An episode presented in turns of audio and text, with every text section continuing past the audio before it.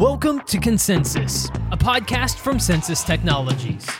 All right, everyone, welcome to the third and final episode here in our series talking about Census AI squared productivity. We appreciate you joining us here today very, very much. If you missed the previous two episodes, you can always go back and check those out. They should be in the podcast feed. They're on Apple Podcasts, Spotify, or on the Census website. So make sure to check out those episodes for an introduction into our conversation today. But here in the third and final installment today, we're going to be talking about the importance of optimized SPD staff utilization, as well as creating tray efficiencies through data analysis and and advice for hospitals considering or evaluating using Census AI squared. So you want to go back and check out those previous episodes, but that's what's coming up here on the third and final installment of this podcast series. So let's get right to it. Let's dive into our conversation you know we, have talked a lot about staffing throughout this conversation but that's that's really a thing right is you're able to to put staff in a in a place where you're going to need them most which increases efficiency right oh, absolutely and and we had um when I first got here, we had kind of the standard, if you will, um, schedules laid out for for a CS department, and they were they were adequate. They were working.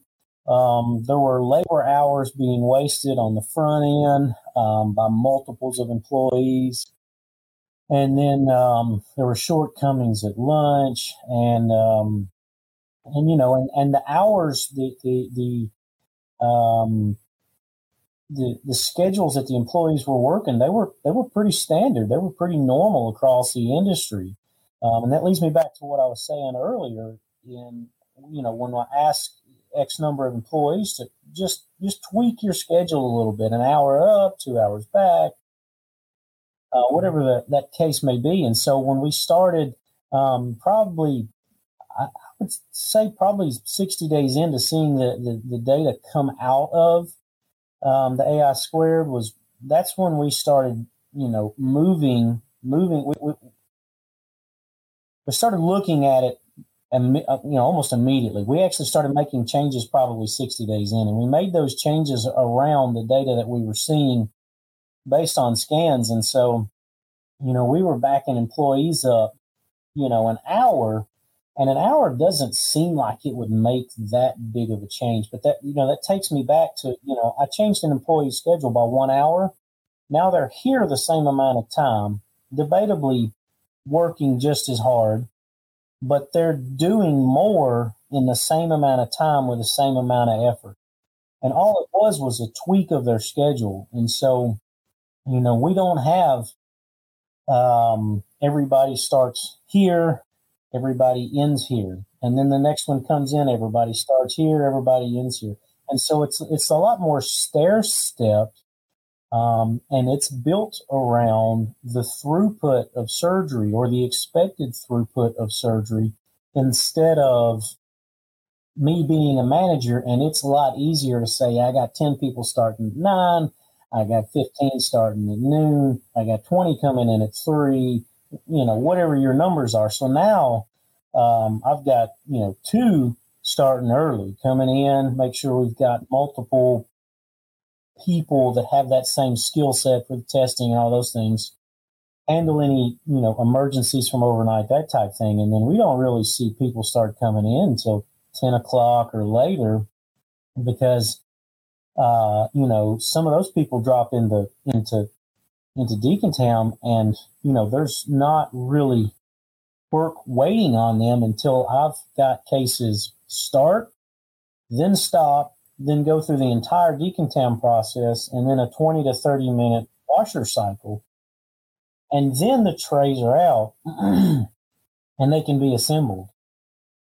No real point in having staff here waiting on that process to happen.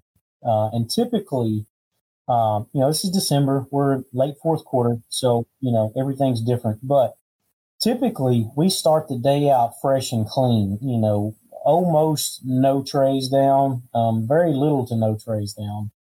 Uh, and so I would literally have staff you know, we would be looking for stuff for them to do on a regular basis. Yeah, Cody, if I could, if I could jump in for one second, I had recently seen an article where it said uh, like only twenty percent of all instruments on trays are actually used in the operating room, and you know, and I get why the other eighty percent need to be there. You know, surgeons may or may not. Different surgeons need different things, but but, for the most part, only twenty percent of instruments are being used during surgeries. And the reason I bring that up is because one thing that Seamus and I have talked about a lot is complexity of trays and standardization. And this is one thing that Seamus and I talked about in the early days when we looked at, we have a tertiary care facility. We have two um, um, level one, uh, level two trauma centers. And then we we have other, a bunch of other facilities that may do small things. Like our one facility does the top three uh, trays are, are two are L&D trays. It's the third is uh, dermatology like Mohs trays. And so it's unfair to compare one facility to the other. And, and then one thing that we looked at with the uh, complexity of the trays is okay, well, the, these trays are very, very heavy. We're only getting one unit of service for a, a, tray that might have 200 instruments in it. Whereas these other trays, we're getting one unit of service for uh, maybe a tray that has 15 instruments in it. And it, you know, so we looked at that complexity and we work with our OR partners, uh, OR coordinators, and we're actually looking at you know how we can streamline trays or maybe break trays into two because maybe they're overweight that kind of thing. So the standardization function and the, the census ai square is is amazing. Yeah it is jeff i actually had in my notes here i was going to ask you if you guys uh, took advantage of that uh, that complexity option um, when they uh, when they rolled us that out to us i'm like man that is that is going to be great yeah. and then like the reality set of uh, the reality of it set in. And um, I'm like, Seamus, dude, that that's awesome. That's an amazing tool, but I don't have hours to go through and assign complexities to all these trays. And he's like, you know what?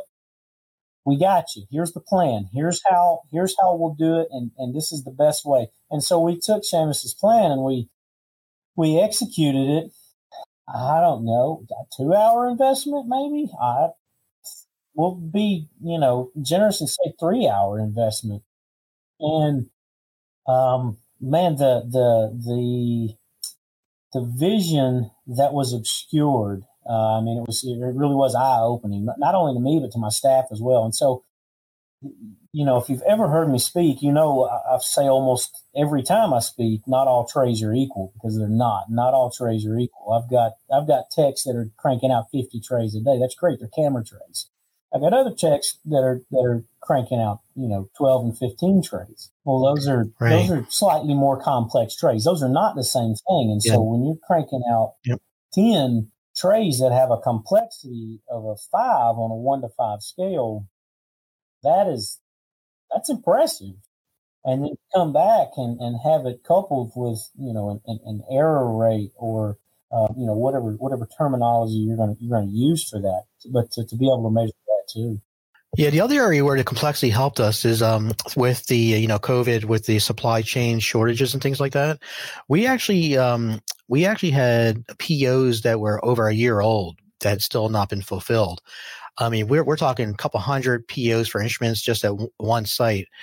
Um, the instruments just weren't coming in. So what folks were doing, where they were looking at alternative um, companies with mid grade instruments, even though they're still surgical quality, they're still mid grade.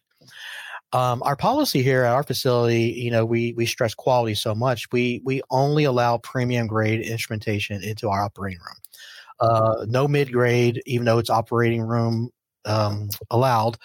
Um, but our, we only allow premium grade. So what we had to do was with that complexity um, and then um, updated count sheets is we looked at how we could best use the available resources that we had at the time, which trays were not being used. Um, I, I, love that ability. Um, I mean, our major trays, uh, obviously, um, if anybody has major trays, are probably your number one used tray. Uh, but our soft tissue trays, for example, uh, yeah, I think we had like 11 of them at one site, but we were needing like 13 every time we used uh, them. And so, you know, we either, have, we either had to borrow them from a different site or we had to figure out a way to accommodate the operating room that, for that day. So um, standardization, I can't say enough about standardization across the board, uh, no matter whether it's um, it's your supply chain, whether it's your staffing, uh, it's whether it's it's the SPD functions, and and I cannot say enough about maintenance, which you know falls in that category of complexity of trays. If the tray's too complex, your error rates are just going to go way up. You know, um, it's too difficult, especially when you have staffing coming on board with no prior experience. Um, open heart trays uh, uh uh, you know they're they're notorious for be having to be perfect, not only perfect as co- according to the count sheet, but the way it's set up. You know, I mean, you OR folks uh, that are doing open hearts, they want that that wire cutter in a specific spot. They want the sternal retractor in a certain spot and ready to go. Some facilities want their sternal retractor separated, but most uh, open heart facilities, especially trauma, they want that Finochietto retractor uh, assembled and in the position of function. And they want it right on top because when they crack a chest, they're going to need those those certain types of things. Um, so even though the count sheet might be correct, the way the tray is set up, um, if it, the tray is too complicated, uh, it's not advantageous for uh, throughput workflows and those new folks. It just it just um, upset. It, I want to say upset. It just uh, doesn't help them to put out a quality product when when it's too complex. Too complex. So, Seamus, uh, from from your perspective, Jeff and Cody have worked, you know, with um, with this for a while and have been using this solution for quite some time. What are you hearing from from other customers? What, what are you hearing from the rest of the market? Good question. So, similar stories um, we've, you know, as you know, we launched this officially a month ago, got quite a bit of interest um, from lots of customers uh, across the industry and, and very, very similar stories. You know, the, the key points are, you know, really having visibility to data and being able to communicate with data, having those data driven conversations, you know, like, like Cody was talking about when you make changes, there's a downstream impact those changes you know you change somebody's schedule that's that's a big deal for a person. Um, and so there's making changes in a lot of cases is expensive and you want to have data to back that up before you make those kinds of decisions. Um, so yeah lots of lots of very similar stories. Um, lots of lots of interesting things in the data too. Um, you know i think so jeff said you know, he thought maybe major trays were the most commonly used trays. Um, I think what we see is the Stryker, camera and light cord trays are the most yep. commonly used. Uh, yep. Probably just because there's so many of them, um, which is kind of interesting. The, some of the other things we're looking at now are are uh, related to quality, looking for um, you know what what correlates, what what what what correlates to higher defect rates? One of the things that we've actually found, um, which is kind of interesting, is the number of different kinds of trays a technician routinely assembles correlates with defect rates. So technicians who assemble lots of different kinds of trays on a regular basis have lower defect rates, um, mm-hmm. which is really interesting. We, our hypothesis Mm-hmm. Yeah, right. Our hypothesis, though, is that that was a proxy for experience. That the more experienced technicians are probably the ones working on more things. Mm-hmm. Um, probably a lower so, complacency too. You do the same handful of trays all the time. There's mm-hmm. a certain amount of comfort that comes with it. So, I guess maybe, maybe yeah, yeah. Um, so, so it's all kinds of really interesting insights. In yeah. Data. Yeah, and, Seamus and I, when, when you and I were talking, we were talking about bottlenecks and WIP, work in progress. The trays, number that are down, you know, directly correlates to defects or quality issues because now what we have, we have disorganization, right? The bottlenecks, people are rushing, taking shortcuts. You know, one of my phrases I've I live and die by is no shortcuts. There, there are no shortcuts. There's there's no middle ground between sterile and unsterile, right? Um, the WIP, you know, same thing with the WIP. You know, the number of trays that are down. We now we have folks rushing to get trays done, and um, that's when the the mistakes happen. Like you ask yourself, how can somebody miss an indicator? You know, how come this person can miss five indicators in in less than less than a month? You know, it just seems so simple and so uh, repetitious. They should never forget an indicator or a filter. Um, but it, it's because you know we're rushing because there's a problem with the workflow or there's bottlenecks or there's just a lot of work. Cleanliness and organization and workflow. Um, those those top those are top three areas in my on my list of things to do to make sure are working correctly. And, and unless I, I mean, with my, so many sites that I have, unless I have some kind of dashboard that tells me, you know, that those are all, all those three objectives are being met, you know, it's hard for me to lead from afar, and um, that's what this that's what this solves for me. It well, it doesn't solve the 100 percent of the problem, but it, it, gets pretty close to 100% because you still have to go to the area and observe, right? You still have to meet the people and those types of things. But it, I, I tell you what, I go to bed at night um, and I get good sleep knowing that I made the right decisions that day. And um, Jeff, you were you were talking about your dashboard. So um, let's say pre uh, Census AI, did you have any kind of dashboard? Did you did you did you have a presentation of data to your team? You know, um, the only thing that I I had really was um, charts that I was doing in Excel, yep. um, pivot tables, so, like the line charts, like when you, you do. do that, like how how long how long how much time were you spending on that to present the information to your team?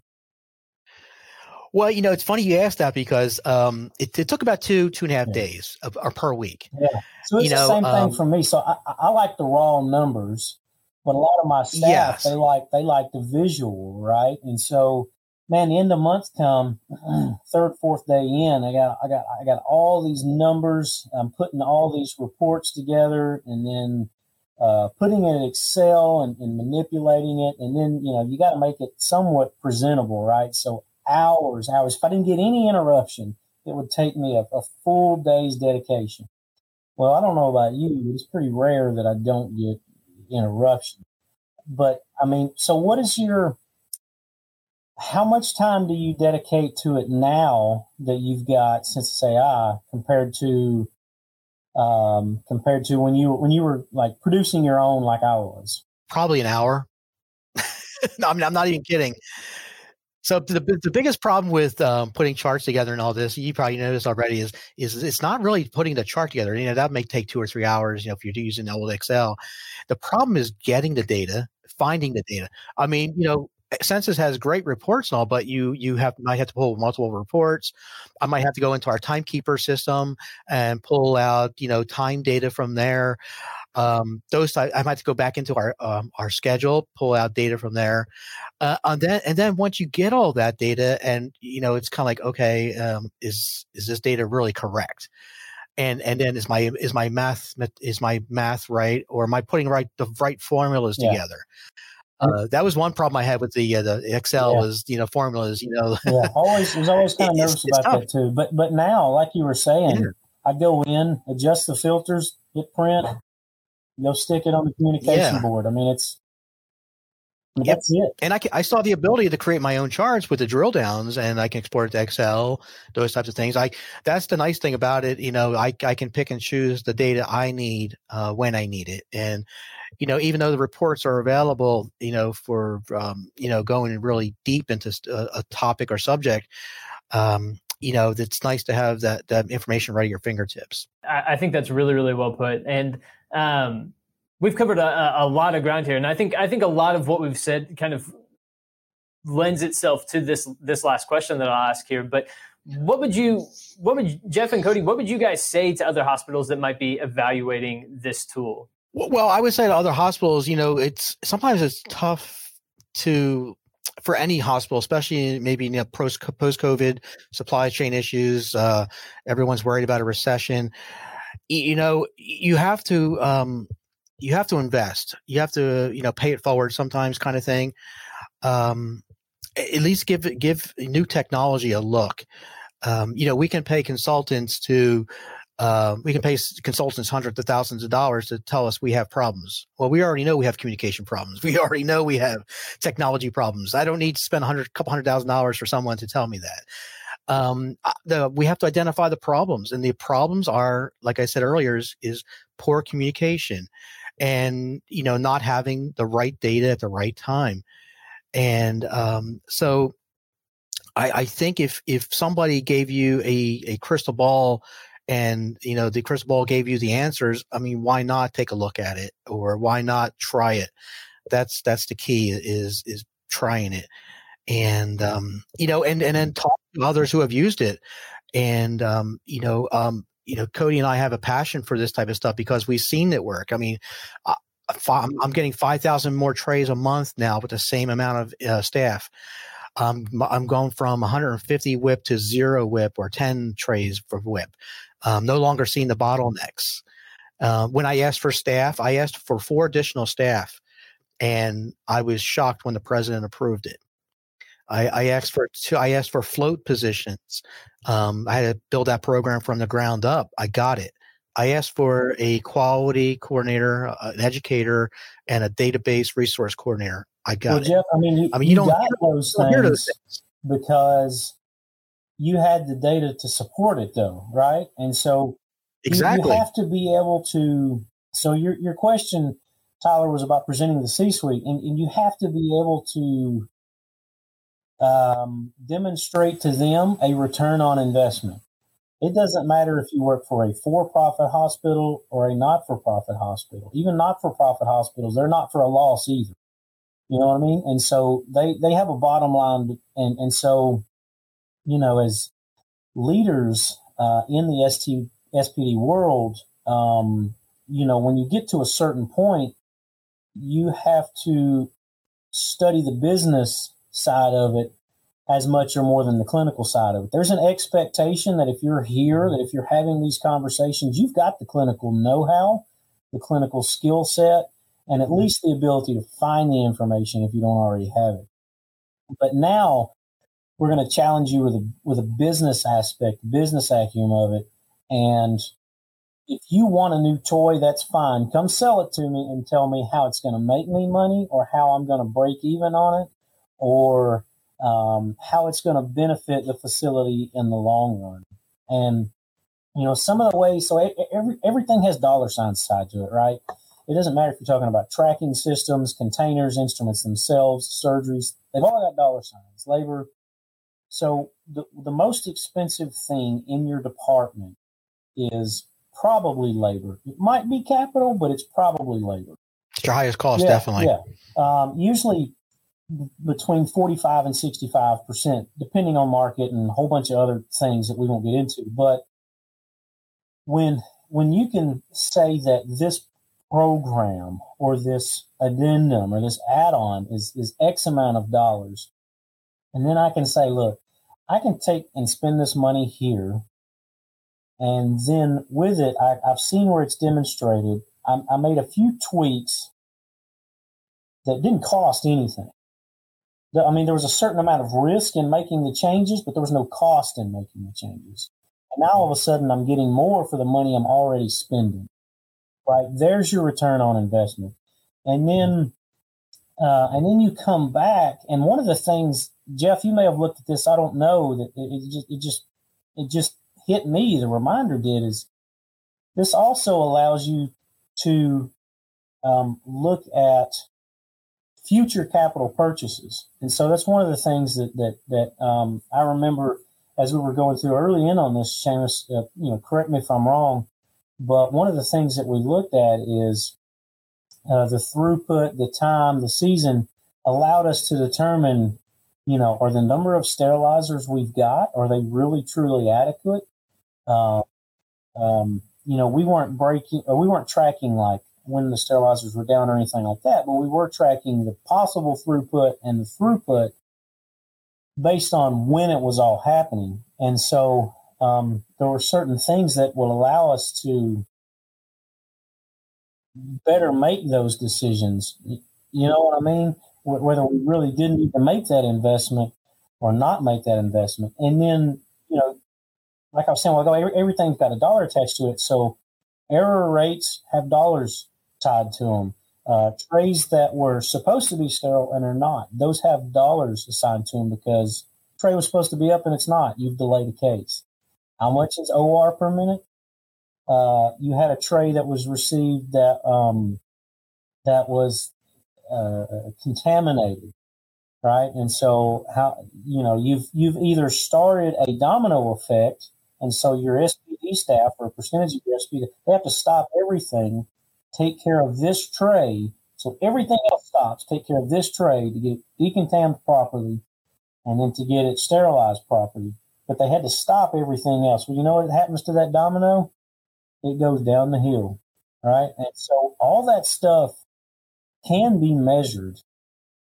And you know, you, you've almost almost been given a predictive tool, uh, if nothing else, an insight to now see these things Cody, if I could add, you know, you had a good thought there that made me uh, think about something. You know, um, every SPD manager uh, has all has been called into the operating room to speak to a surgeon. Sometimes during a case, I know I have a couple times. That's and what they say to you, right? So, what the, what I commonly hear is, I want to know how this happened. I want to I want to I want to know how how it happened. I want to know why it happened. I want to know what you're going to do about it right? So the surgeon will say, I want to know why it happened, I want to know how it happened, and I want to know what you're going to do about it. And you're standing there on the carpet in a dark room with bright lights uh, facing on the patient, and you know you got ten people staring at you, wondering what you're going to say. And so those are difficult positions for new leaders, especially to be in, but uh, even for seasoned leaders to be in that position.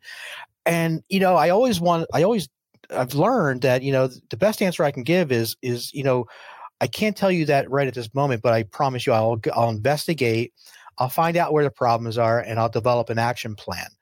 Uh, but the key to that is, you know, it's, it's all a journey, right? You can take you can take an, an hour to get to the journey, or you can take a week to get to the journey. You still get the same results. But the fact is, the sooner you get it, this is that proactive part that Tyler and I were talking about earlier, instead of being retroactive and that kind of thing, is you can get you can get an answer for that surgeon hopefully be, maybe even before the time they leave the operating room. And, and I think that goes a long way. Um, I did have one leader yesterday. She reached out to a doctor with um, with something and followed up on something. And he goes, he said, you know what? You're the first person that's ever reached out to me from SPD, and he really appreciated it and gave her um, his cell phone number, and, uh, and they swapped phone numbers. Um, so that's that's relationship building right there. Man, these are uh, this is incredible stuff, and just a lot of um, I, I, think fantastic testament to the power of this uh, uh, of this platform and what it can provide for organizations. We're going to have to wrap it up there because uh, we've covered a lot of ground here today. So, uh, guys, thank you again so much for joining us here on this episode of Consensus. Jeff Long, Cody Trout, and Seamus Johnson. Guys, thank you again so much for being here. My thank pleasure. You. Thanks, guys. It was my pleasure to be here. All right, everyone, that's going to do it. This was the third and final installment here in this uh, in this series talking about Census AI squared productivity. We appreciate you joining us for all three episodes. For more, of course, you can always subscribe to the podcast to stay up to date with the latest. And of course, more podcast episodes are coming your way very shortly from myself and the team at Census. So you want to make sure to subscribe to stay up to date with the latest for those. But for this series, these three episodes, we are signing off. And so thank you again for joining us, and we'll see you next time.